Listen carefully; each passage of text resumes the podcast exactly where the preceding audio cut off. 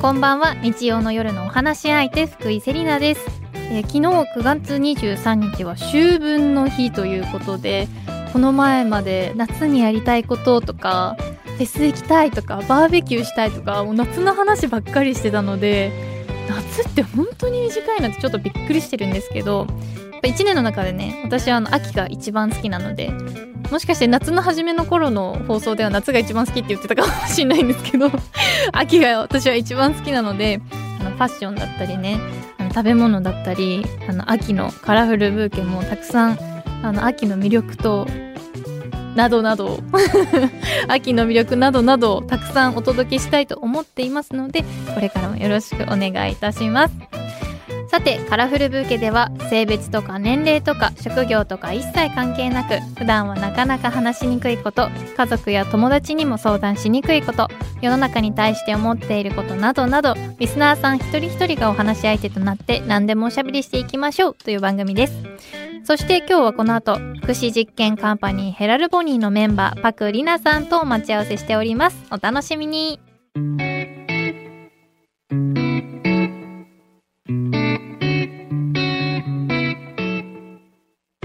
番組的には昨年4月以来およそ1年半ぶりのご出演ですプライベートでも仲良くさせていただいているりなさんなんですが今日もよろしくお願いいたしよますろしくお願いします。今日はあのりなさんが新しいあの会社に就職されてそこの活動がとても素晴らしいということでたくさんお話を伺わせていただきたいと思いますので、い、あのいつも通りにはい。お酒飲んでるる時みたいな感じで、ょっと今してください。日悩みました。飲んでこようか。なんでですか？飲なん？だ方がなんか飲んだ方がいつも通りな感じで話せるかなと思ったんですけど、はいでも大丈夫なんかもしかしたら昨日のがちょっと残ってるかもしれない。昨日コスパいいですね。めちゃくちゃ多分大丈夫だと思います。大丈夫酔っ払い気分大丈で夫かな。こぜひやっていきましょう。はいあの真面目に はい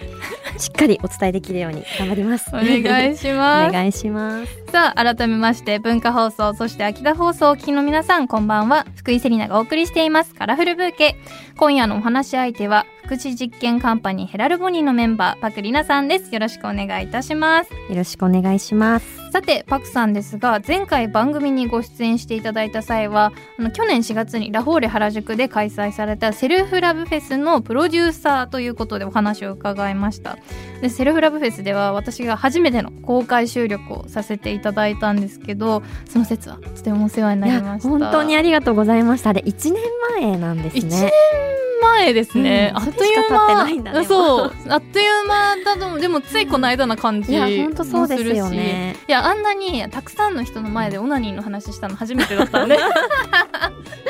そうあのそうなんですよね。ね。ありのままの自分を愛そうっていう、はい。あのタグラインで作ったイベントだったので、本当にそういうなんか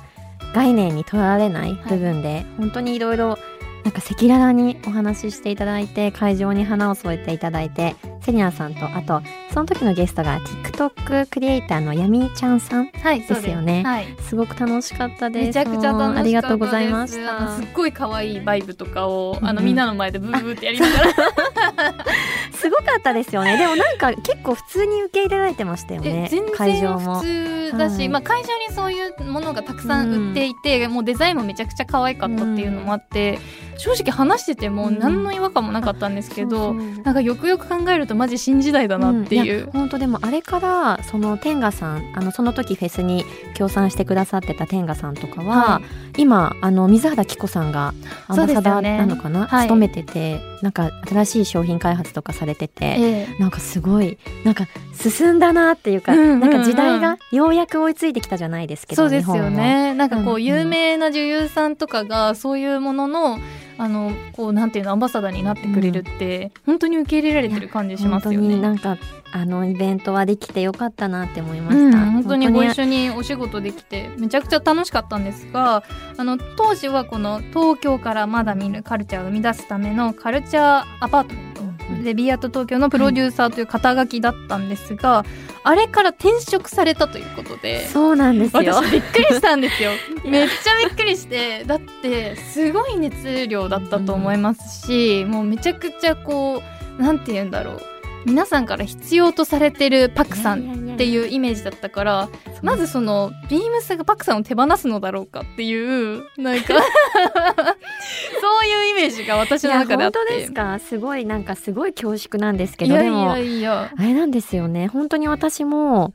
あの本当にありがたい環境に身を置かせてもらってたので、はい。それこそセルフラブフェスを作る時もなんか反対意見なんて一つもなかったですし、ええ本当に周りの皆さんがもうバックアップ体制がすごくって。めちゃくちゃいい環境ですね、なのでなんか自分がビームスを離れるイメージってそもそもついてなかったんですけど、うん。でもセルフラブフェスをまあ1年に2回やったっていう本当よくやったなって。そうですよね。冷静にあの規模のイベントを大体1年に1回じゃないですか、はい。そうなんです。2回やるんだっていう、うんなんか行き急いじゃったんですかね。でなんかほんとラフォーレでやってその半年後に宮下パークでやって、はい。なんでこうまあい他にもセルフラブフェス以外にもクライアント案件を動かしてはいたんですけど、うん。やっぱ常にセルフラブのことばっか考えてたので、はい。本当転職するきっかけも実はセルフラブフェスなんですよね。えそうなんですか？本当なんかそうだと思います。いやきっかけをお伺いしようと思ってたんですけど、うんうんはい。あのそのプロジェクトを進めていったら、はい。転職先が見つかっちゃったみたいな。そうなんですよ。なんかこうありのままの自分をなんかこう見つめ返した時に、あ自分って何が大事なんだろうとか、はい、なんか今後どうやって生き生きていきたいんだろうっていうのを、うんうん。忙しさの中で立ち止まることをしてなかったので、ええなんか常に常に立ち止まりながら仕事をしてったらどんどんどんどんなんか未来の自分像みたいなのが見えてきて、はい、なんかここで大きなものを手放してももしかしたら大きなものが入ってくるかもしれないって、うんうんなんかちょっと革新的なものに変わってきたタイミングでヘラルボニーと出会ったっていうのが。うわーそうなんですね。えちなみにそのもう今までは立ち止まる隙もなかったパクさんが、うんはい。こうちょっと立ち止まって一個一個丁寧に考えてみようみたいなそういうモードになったのって何何かあったんですか？でもそれが本当にセルフラブっていうそのマインドを知った時にですね、うんなんかこうセルフラブって自己肯定感っていう風にまあ言わ言われたりもするじゃないですか、ええネットでこう調べたりすると。で自己肯定感ってなんかナルシストとか、うんうん。なんか自分のことしか考えてない自己中心的なマインドであるみたいな、うん。なんか日本だとそういうなんかこう認識が広がってたんですけどでも実はそうじゃなくてできない自分も認めてあげる。はい。そういうそれによって周りの人を初めて認めることができる。みたいな、なんかそれをどんどんどんどん自分の中でなんか再解釈して、まあ、立ち止まるって言い方が正しいかわかんないんですけどとにかく深く考えるようになったっていう。うんうんじゃああのセルフラブを通してこういろんな価値観の方たちに触れて、それを自分の中で落とし込んでいった先にこの転職がえそうなんですよ。あったんですね。なんでなんか2回やって、うん。次なんか次は関西進出して、うんうん。その次はソウルに行こうみたいな。いやそんな話ありましたよね。この番組のメンバーですいません。みんなで韓国行こうみたいな。韓国行こう韓国なくなった？みたいなとにかくもう韓国行こうみたいな。言ってましたよね。言ってたんですけどで韓国もリサーチも、まあ、一応ちょっと他の仕事で行かせていただく機会があったので、韓国の方たちにもちょっとセルフラブフェスってどうですかね？みたいな話をした時に、まあ、韓国はちょっとフェミニストとかフェミニズムのあの思想がすごくこう強いというか強いイメージ、ジあります、強いじゃん。そうですよね、うん。なのであのどちらかというとその若いこう女性と男性の中での圧力みたいなのが意外にこう強いから、はい。かえってやっぱりセルフラブのマインドをどんどん広めるべきだと思うみたいな人たちがたくさんいて、この場所所いいんじゃないですかみたいな、はい。こういう企業さんだったら協賛ついてくださると思いますよとかっていう、うんうん。なんか前向きな話をしてたさなかだったので、はい、すいませんって感じだったんですけど。もし自分だったらおお今今出会ってしまったかって感じですよね。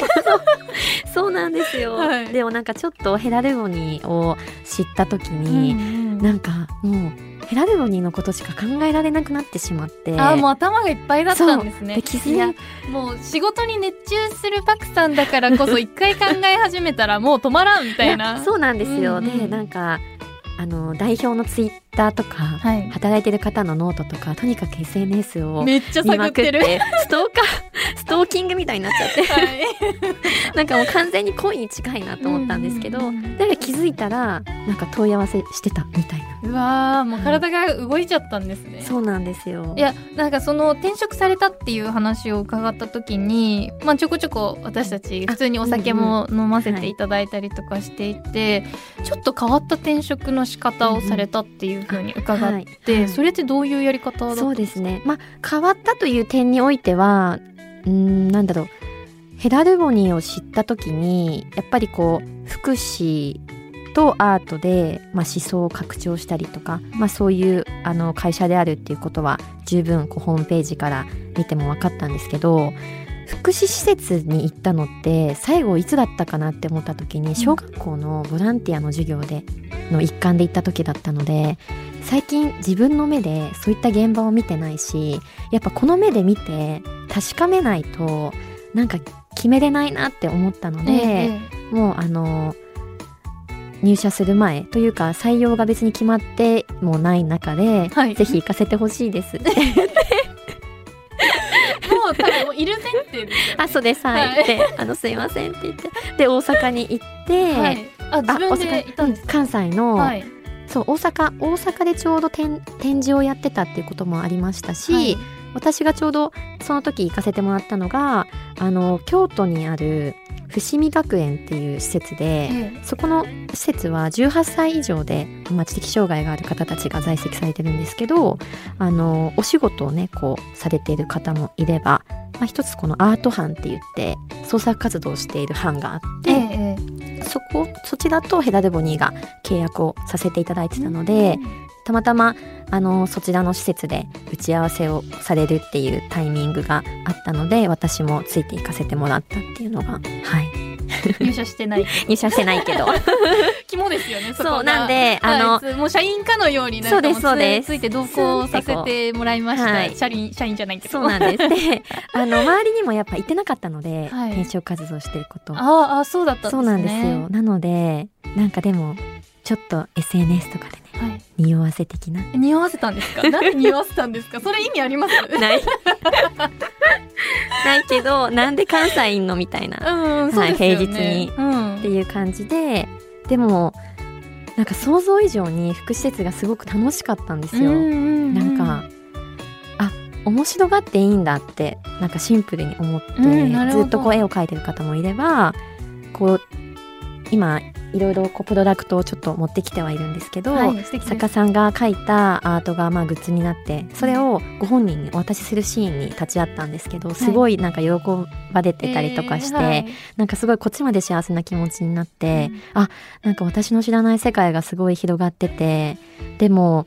なんかこう福祉施設ってどうしてもなんだろうなちょっとこう街の外れにあるイメージだとか、ええちょっと社会から隔離されているような、うん。そんな認識があったんですよね。うんうん。でもなんでこうこんなに楽しい場所だったら別に福祉施設の中になんか幼稚園があったっていいし、え仕事場があったっていいし、うん。図書館があったっていいのになみたいなのをふと思った時に、あ私全然こう自分の周りに障害がある方いないんですけど、うんいないけどなんかそう思えたのであそう思える人がやっぱりこういうカンパニーに入ることで何か変わった変わったりするのかなとか、ええええ。なんかちょっとポジティブな考えになったので、うん。本当に事前に行ってよかったなと思ってもうそこからすぐに、あもう入ろう。決まってないのに。ね。はい、もう入っちゃおうみたいな。ピラティスみたいに入会しちゃおう。もう全然そこからあのもちろん両代表と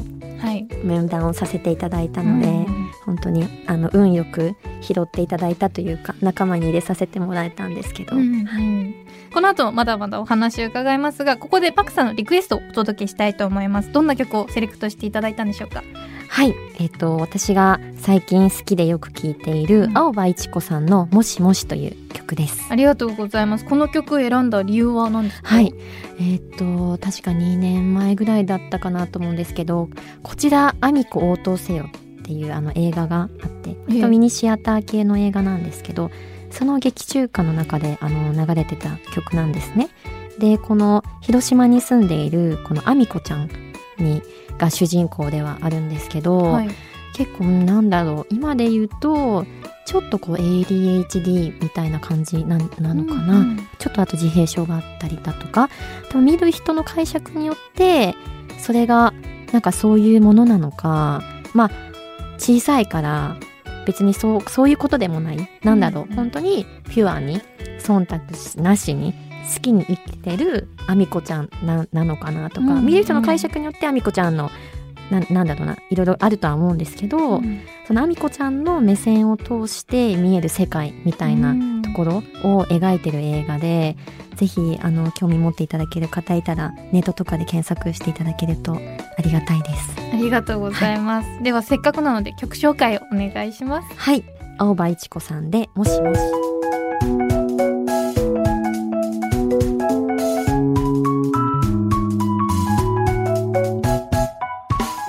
福井セリナがお届けしていますカラフルブーケ引き続き福祉実験カンパニーヘラルボニーのメンバーパクリナさんとおしゃべりしていきます。よろしくお願いします。お願いします。改めまして今年4月から福祉実験カンパニーヘラルボニーのメンバーになったパクさんですがヘラルボニーの活動についてさらに詳しくお聞きしたいと思います。で私もめっちゃ気になってたんですけどヘラルボニーっていうのが、ネーミングめちゃくちゃセンスいいなおしゃれだなと思いつつどういう意味なんだろうってすごい気になってて、ですよね。はい。耳に残りますよめね。っちゃ残ります、うん。私カタカナ覚えるのすんごい苦手なんですけど 一一発で覚えました。で私も本当にどうしてもなんかこう耳に残るなっていうのが、あの最初のなんか印象だったんですけど、はこのですね社名のヘラルボニーっていうのがもともとヘラルボニーの両代表が双子なんですけど、その双子の両代表のさらに上にですね4つ上のお兄さん翔太さんという方がいて、はい、翔太さんが7歳の頃にあのノートに書いてた謎の言葉なんですよヘラルボニーって。それ、あのジャポニカ学習帳の、はい、あのページに、はい、使ってました。懐かしいですよね、はい。なんかその時翔太さんはあのテレビでなんかこの番組は何々が提供しましたうん。みたいな流れるじゃないですか、はい番宣。あのスポンサー協賛が。はい。であれをなんか口ずさんで言ったりとか、うん。その企業のそのロゴをノートに書くのがすごく好きだったみたいで、はい、でなぜかその中にヘラルボニーってあったんですよ。ヘラルボニー、ヘラルボニー、ヘラルボニーって書いてあって、えでその両代表がまあこのヘラルボニーまあその起業しよう、ん福祉の業界勝負にこう起業しようってなった時にどんな社名がいいかなって言って、まあ、実家に帰っていろいろ考えてた時に、まあ、たまたまノートのこととか思い出して、うん。あヘラルボニーにしようっていうでなんかまあこの一見意味のないと思われるものを、まあ、世の中に価値として出していくっていう、はい。なんかそういう意味も込められていうるので。そうなんですね、はい。あの辺ってそんな急に出てきた言葉だけど、それをプランニングしていくんだぞっていう、そうですそうです。う。わかっこいいなはい、なんでねいつか本当に番組協賛とかに流れて、うん。なんかその時の翔太さんが書いたことがなんかこう予言じゃないけど、やばいですね、はい。それ、うんそれもご本人も聞いたらめちゃくちゃ喜んでくれそうですよね、はい。だから大きくねみんなで大きくしなきゃと思ってヘラデボにそうですね。お兄さんのためにも頑張らなきゃっていう。いや本当本当にそう思ってます、うんうん。で改めてヘラルボニーはこうどんな福祉と、うんまあ、うんアートとっていう風にこうホームページとか見ても分かる方もいらっしゃるかもしれないんですけど、は具体的にどんなお仕事をする会社なのかはい。伺ってもいいですか、ヘラデボニーはあの日本全国、まあ、海外もなんですけど、はい。あの主に知的な障害のあるアーティストさんと契約を結ばせてもらって、えまあ、2000点を超える、えー、と高解像度のアートデータを所有しているんですね。はい。でそのアートデータを、まあえー、と著作権の利用っていうとこさせていただいて、はい。その利用料を作家さんですとか所属するこの施設にあの還元するライセンスビジネスっていうのが、まあ、主たる大きな事業になっているんですけど、ええええ。現在は、えー、と37施設うん。153名の作家さんと、はい。はい、契約をしていあます。そんなにたくさんいらっしゃるんですね、うんうんで他にも作品をファッションだったりインテリアなどに製品に落とし込んだ、い。まあ、アートライフスタイルブランドのあのローマ字でヘラルボニーって書くんですけど、はい。まあ、ヘラルボニーのブランドも運営をしていて、はい。まあ、これまでのこう福祉としてのアートっていうその概念を変えようと、まあ、多彩な活動をしているっていうのが会社の説明になります。はい、今こうヘラルボニーは、えーと、リアルショップが盛岡にある川徳百貨店っていう百貨店にの1階にあるんですよ。あそうなの？盛岡にあるんですね。ヘラルボニーの本拠地って盛岡なんですよ。へえそうななぜかというと、はい、両代表の、えーと、ご出身が岩手県で、ええ、なのであえて私たち本社を岩手県に置いていて、はい、岩手のオフィスとあとは東京と、うんうん、あと大阪にもあるんですけど、まあ、大阪は今1人しかちょっと営業の方がいらっしゃらないんですけど、はい、一応3拠点で活動していてっていう、うんうん、なのであのぜひ盛岡にもいつかセリナさんあの来ていただきたいです。ヘラルボニーがプロデュースしたホテルとかもあってあそれインスタで見たことあります。あ,、の可愛いですよね。ベッドとか。そうなんですよ。いやあのいろんなところとコラボされてるので、はい、意外と知らない間に見てる人もいるんじゃないかなって思うんですけど、うんね、なんかディズニーともコラボしていたことがあるっていうのを伺ってめちゃくちゃ可愛いポストカードが今この手元にあるんですけど、はい、ラブディファレンスっていう、はい、あのタイトルでディズニーさんとはご一緒させていただいたんですけども、えー、あのまあ、ヘラ・ドゥボニーの作家さんの中でもディズニーがものすごく大好きな作家さんがいて、はい、地図をこう書かれる作家さんなんですけど、はい、で地図そのまあメイドかすいませんメイドですメイド、えー、メイドなんですけどそのメイド出た先どこにつながってるの？って聞いた。ディズニーランドえー、かわいい。本当にディズニーランドにつながったんですよその作家さんが。だからその要はあびっくりした。ディズニー本当に辿っててこれをあの地図にさら参照したら え？ディズニーランドにそれも面白いですね。それも面白い。なんかでも本当になんだろうな。こう作家さんがしっかりとこう素晴らしい作品を持って評価される、はい、フェアな状態を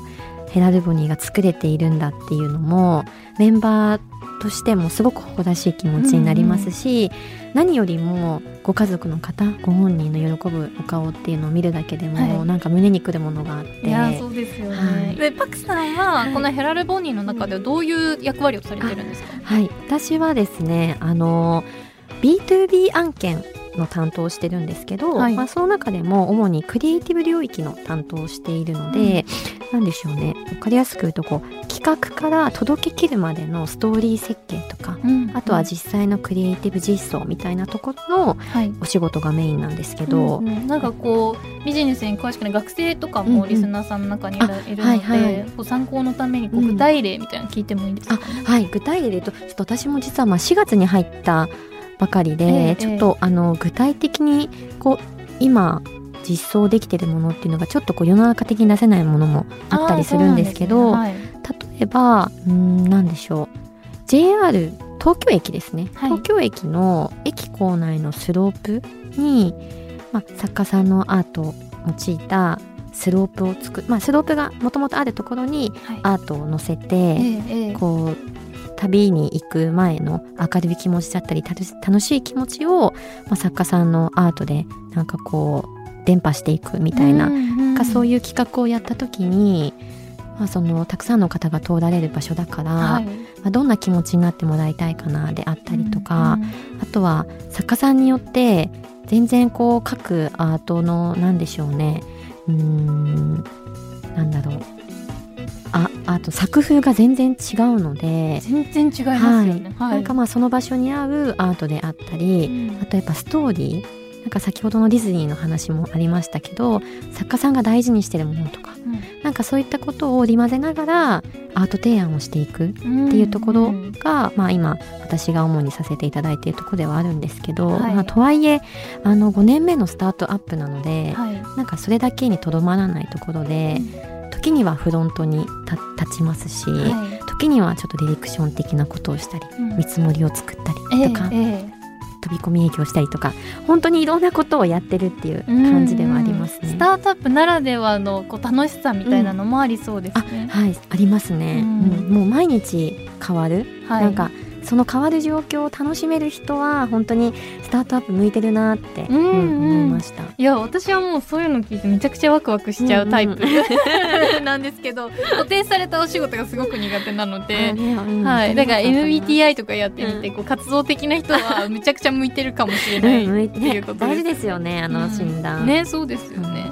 でこのヘラルボニーのホームページをこう見てみると、うん会社のミッションとして「異彩を放て」っていう,、こう展示会とかでも結構デカデカと書かれてたりするんですけども、はいはい。この言葉の意味ってどういう意味が込められてるんですか、えっ、とですね、まあ、ヘラルボニーでお預かりしてるアートっていうのが、まあ、その知的障害の特性であるルーティンがあるからこそ生まれるものっていうところなんですね。ねなのでなんかそのそのことを端的に美しく伝えたいって思った時に、まあ、生まれたミッションがこの「異彩を放て」っていう言葉なんですけど、はい。まあ、この「異彩の「異」って異なるに彩るで「異彩」って書くんですけど、この異彩の際を才能の際にせずに、うん。彩りにしたっていうところ、ええ。割とこれ、あのヘラルーボの中でこだわっている部分なんですけど、なんかその今は知的障害のある人のアートを軸にした授業っていうのを主に展開しているんですけど、はい。あの今後はだんだんこうアート以外にも領域を広げていきたいと思っています。あそうなんですね。はい、あの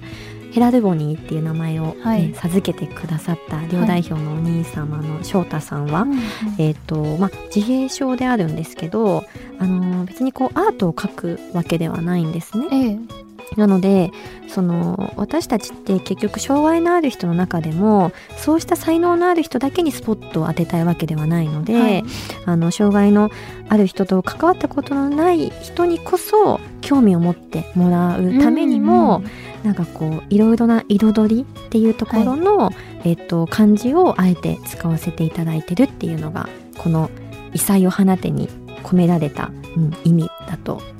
ます。というかなんか思うって言っちゃったんですけどそうそうそうであるという。はい、はい、うんいやー深いとか言ったらめっちゃ浅いんですけど。深いですねとかめちゃくちゃ浅い言葉しか出てこないんですけど。いやいや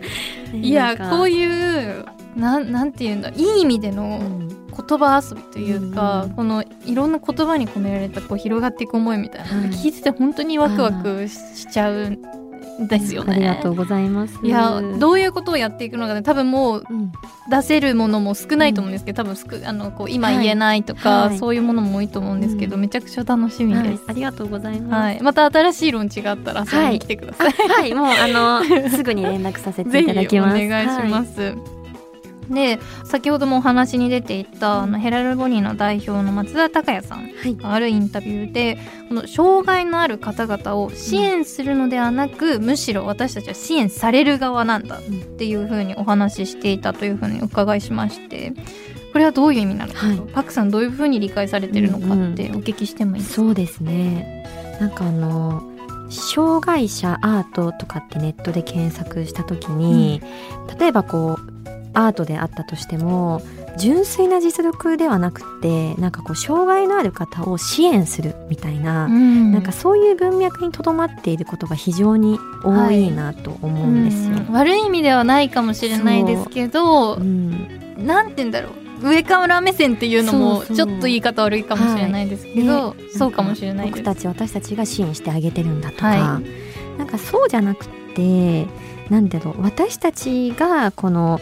作家さんたちのアートを使わせていただいてうん。初めてこうそれが誰かの目に触れて誰かの心が動いて社会が大きく前進してってっていう。うん。なんかそれでいてみんながこうウィンウィンになる世界みたいなところだと思っているんですけど、はい。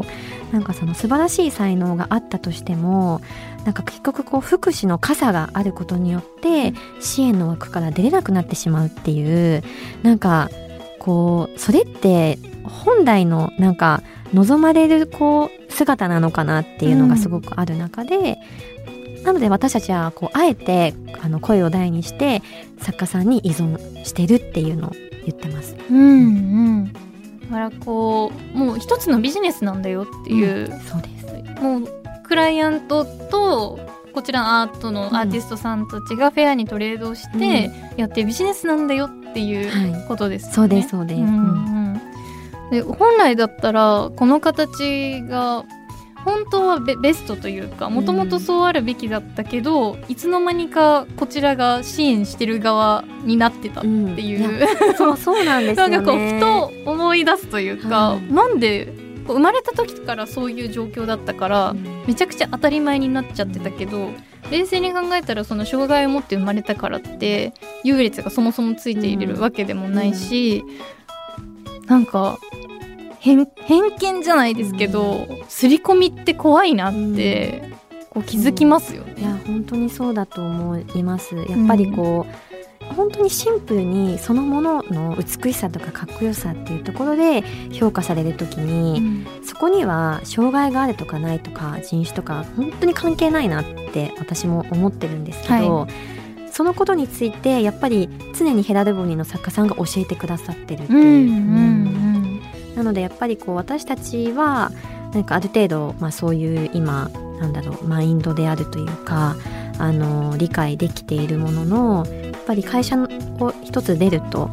全くなんかそういう活動をもちろん、ね、知らない方もいらっしゃいますし、うんね、素晴らしい才能を持っている方たちこんなにい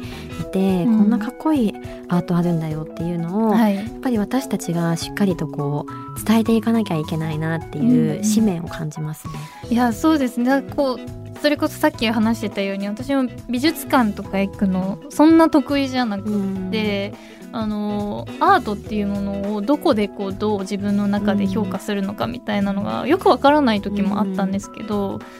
うん、なんかこのヘラルボニーさんたちのアーティストさんたちが書いてるものってもう思うがままに、なんか売れるかなとかじゃなくって 本当に。これの受けが世の中で今いいかなとか、うん、そういうのまあ本当に忖度なしで自分の好きなものだけを熱中して書いてるんだって思うと。なんかその脳みその中がどういう風になってるんだろうどういう気になりますよね。そうすごい気になってきちゃって私も食い入るようにすごく見ちゃったのでなんかリスナーさんもご興味があったら、うん、ぜひ見てみてほしいなって。ぜひ本当におっしゃるように純粋系芸術の極みであると思うので、うん、やっぱりなんだろうもちろんその障害がない作家さんも純粋芸術を極めていらっしゃる方も中にはいると思うんですけど、うん、その障害がある方たちと何が違うかっていうとやっぱりそのファンの方が喜ぶんじゃないかなとかっていう考えが一瞬こう浮かんだりとか、はい、うん、これ売れるかなとか、はい、絶対あるわけですよね。ありますよね。本当にそれがそれで生きてるわけですから、はい、そそれがない状態なので、うん、うん、だからあとはやっぱりこういい意味でですよ。いい意味で空気を読まなくていい特権が皆さんこの作家さんにはありますので。えーえー途中でね絵を描くことをやめる方ももちろんいらっしゃいますし、うん、はい、うん、もう没頭してペンをずっと離さずにずっとやられる方もいらっしゃいますし、えー、なんかちらっとお伺いして印象に残っているのは納期を決めない？あそうですね、納期ははい。あのやはり皆さんそれぞれペースがありますので、えー、そこはもう私たちも見守るしかできないなと思っています、はい、なので、あのー、作家さんにアートを描いていただきたいっていう最近だとこうオリジナルアートの依頼とかも、はい、あのいただいたりするんですよね。そうですよね、はい、流行ってきたらこれを描い。てほしい。とかこれをい。つい。つまでに納品してほしいとかきっとありますよね。なので私たちがしっかりそこは作家さんのまああのまあ、ご家族の意思を継承する形でしっかりとこうお伝えさせていただきますし、はい、あとはあのこれまでは既存のアートのライセンスビジネスっていうところだったんですけどそのクライアントにからのニーズに応えて一緒にオリジナル作品を作りきるっていうところも、やっぱ一つチャレンジングなことだとは思っていて、えー、作家さんとして、はい、なので作家さんとはやっぱりコミュニケーションあの取れない方が多いので、うん。そのご家族の方と常にこう LINE とかをしながら、あの進捗状況をお伺いしたりとかして、はい、あ今ここまで仕上がってますとかっていうのがこう日々届くわけですよ。はい、であどうしましょう？ここから先進めますか、うん、それそれともやめときますか？ただ私がトイレに行ってる間に、うん、この絵が真っ黒く塗りつぶされてるかもしれません。話をしてあそれ面白い。あじゃあもうやめてくださいみたいな感じで。でもなんかそういう、はい、それがあるからこそ、うん、本当になんだろう。あのいい味のあるというか、えーアートができると思いますし、うん。やっぱり私たちも諦めない。うん。妥協しないで作家さんと向き合って作っていくっていうのは一つ大事な姿勢でもあるなと思ってるので、うん。これからたくさん世にあの放たれていくであろうオリジナルアートにもぜひあの期待してはい。楽しみにしていただけると嬉しいなと思います。そうですね。あのアートの美しさだけじゃなくてわこの裏ではパクさんが宿泊してるんだろうなって。楽しいですけどね。思いながら楽しみながらこうやってるんだろうなっていうのを胸に刻みながら見たいと思います。ありがとうございます。この後もまだまだお話を伺いますがここで一曲お送りします。映画グレイテストショーマンより This is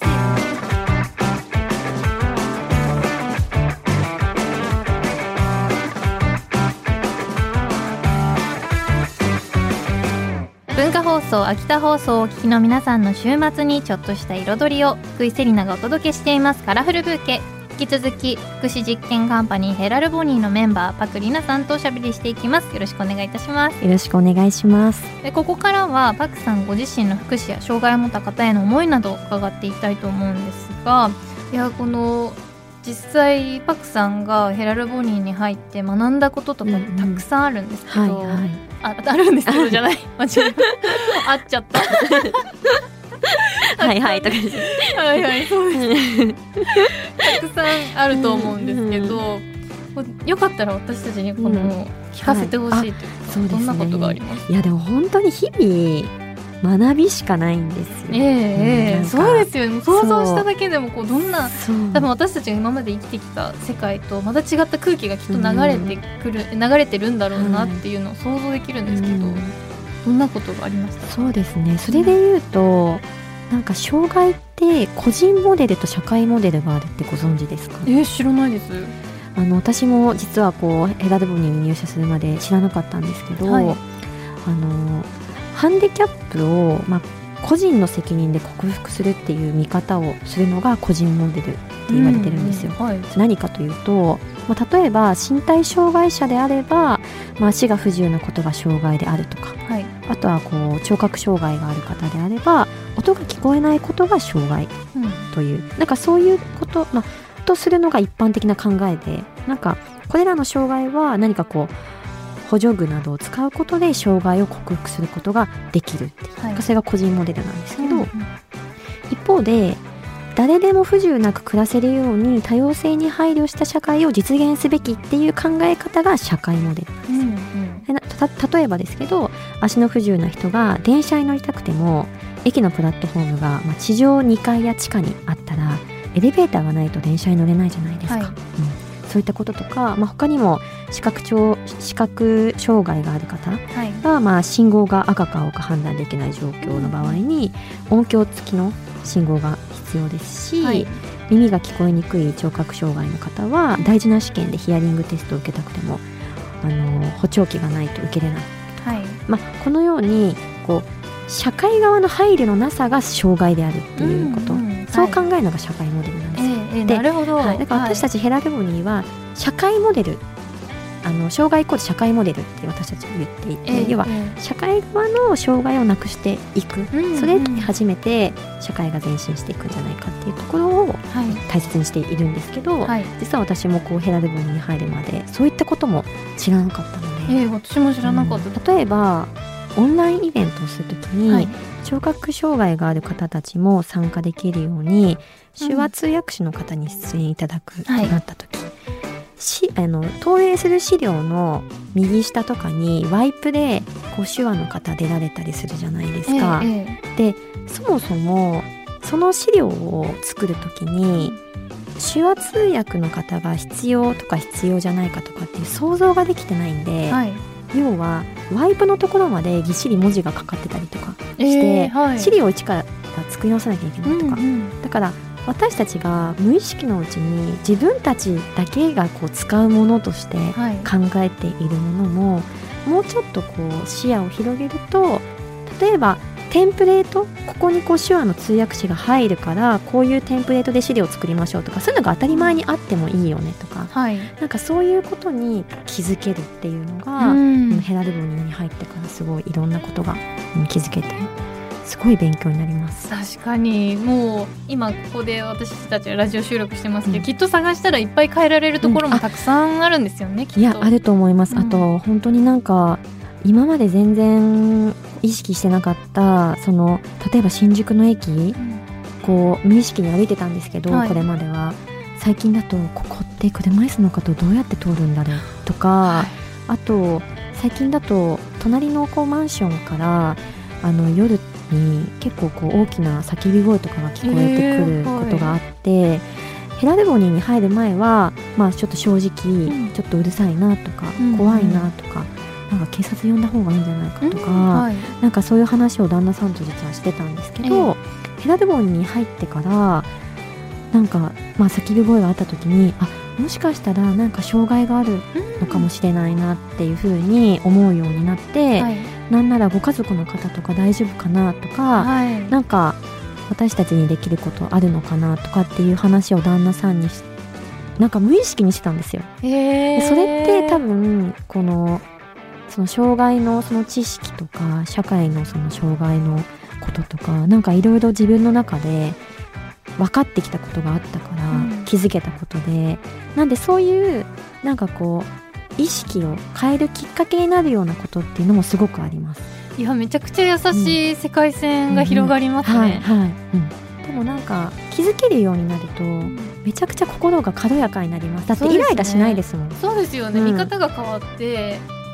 あそういう見方もあって自分がもしかしたら助けられるかもしれなくって、うんはい、っていう見方になるっていうことですもんね。いやだからその私もうほんと小さいことなんですけど、うん、あのヘラル・ボニーさんの絵画とかを見るようになってからアートを見るようになってからちょっと意識が変わっていて。うん、あの視覚障害の方っていうか杖をついて、うん、あのよく駅とかってやっぱり東京のの中の駅ってすごく複雑なので、こうどこかどこか分かんなくてうろうろされてる方っていうのが結構頻繁に私会うんですよ。うんはい、あえー、でもあの見えるってことは意識さしてるんだと思いますいや多分変わったんだと思います、うん、最近めっちゃ見るんですよ、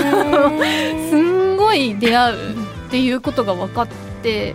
ここ1週間ぐらいで多分5人ぐらい道案内してると思います。そうこっちです。本当一瞬なんですけど本当右か左このどっちにベクトルを向ければ歩くベクトルを向ければいいかさえ分かれば多分皆さん分かる。すぐ分かる。でベクトルだけこうくるってこちらですよ。くるってやって、私も急いでる時とかだったらくるってだけやって去るみたいな。あのもしかしたら向こうから変人だと思われてるかもしれないんですけどでもそういうなんていうんだちょっとした自分の中の変化があってすごく面白くて、やっぱりちょっと見方が変わるだけでこの東京というこのすごい雑多なね、この世界も変わってくるんだなっていう。ね、本当にだからやっぱりこう日本ってハード面の部分ではすごく整ってると思うんですよ。うんうん、車椅子がこう走りやすいような道路が補正されてたりとか、はいただハードだけだと変わらないのでやっぱソフト面、うんうん、そういうことに気づけるマインドであるとか、はい、うん、なんかそこがやっぱ大切なんじゃないかなって思いますよ、いや本当にちょっと思考が変わるだけでこんなになんか見えてくるものも変わるんだっていうの、うん、学びでしたね。でこう今いろいろお話伺ってきたと思うんですけど、まあ、そのたくさんの思いを絡めてこれからどういうことをしていきたいか、はい、こう展望みたいなのありますか？はいそうですね、うん、なんかもう欲張りなのであれもしたいこれもしたいみたいな感じになっちゃってるんですけど、はい、でもやっぱりもうシンプルに、うん。まあ、私が今こう B2B の案件を担当してるからっていうこともあるんですけど、うん、あのそういったこうクライアントさんの課題を作家さんのこうアートを用いて解決しながら、まあ、アートだけじゃない部分ももちろんあると思うんですけど解決しながら社会の課題も解決していけるような、うん、なんかそういったところがすごい今私が目指したいなっていう部分ではありますね。本当に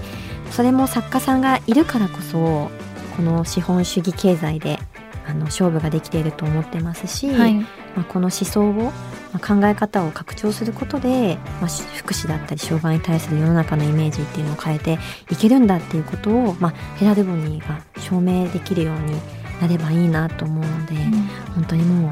う道なき道を行くしかない書き分けてもうどんどんもうパクさんならもうめっちゃ笑顔で書き分けてそうですよ。わーみたいな。ザッザッザッみたいな。本当になんかまああのありがたいことにやっぱりこう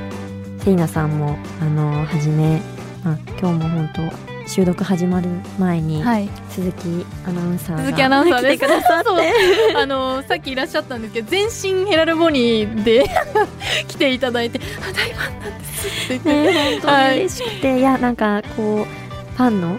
皆様のおかげであの成り立っていますのでやっぱりそういった方たちを大事にしながら作家さんを大事にしながらそして自分自身も大事にしながら、うん、活動を続けていきたいなと思ってます。はいありがとうございます。もう私たちカラフルブーケも応援してますので、はい、ありがとうございます。はい、しております。ありがとうございます、ありがとうございます。でたくさんお話伺ってきたんですが残念ながらそろそろお別れの時間となってしまいました最後に今日パクさんがリスナーの方々に届けたい一言を花言葉にして番組で素敵な花言葉のブーケを作りたいと思います。言葉いただいてもよろしいでしょうか？はい私はあのセルフラブのフェスをきっかけにやっぱりこう自分の中にあるこうありのままの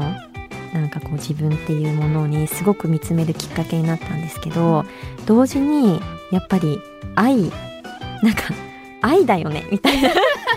一言で。愛だよね。愛だよねはい。ってなったんですよ。でそれで言うとあ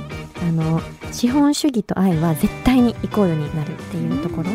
なんか今日のその花言葉としてあの届けたいなと思ってます。ありがとうございます。いや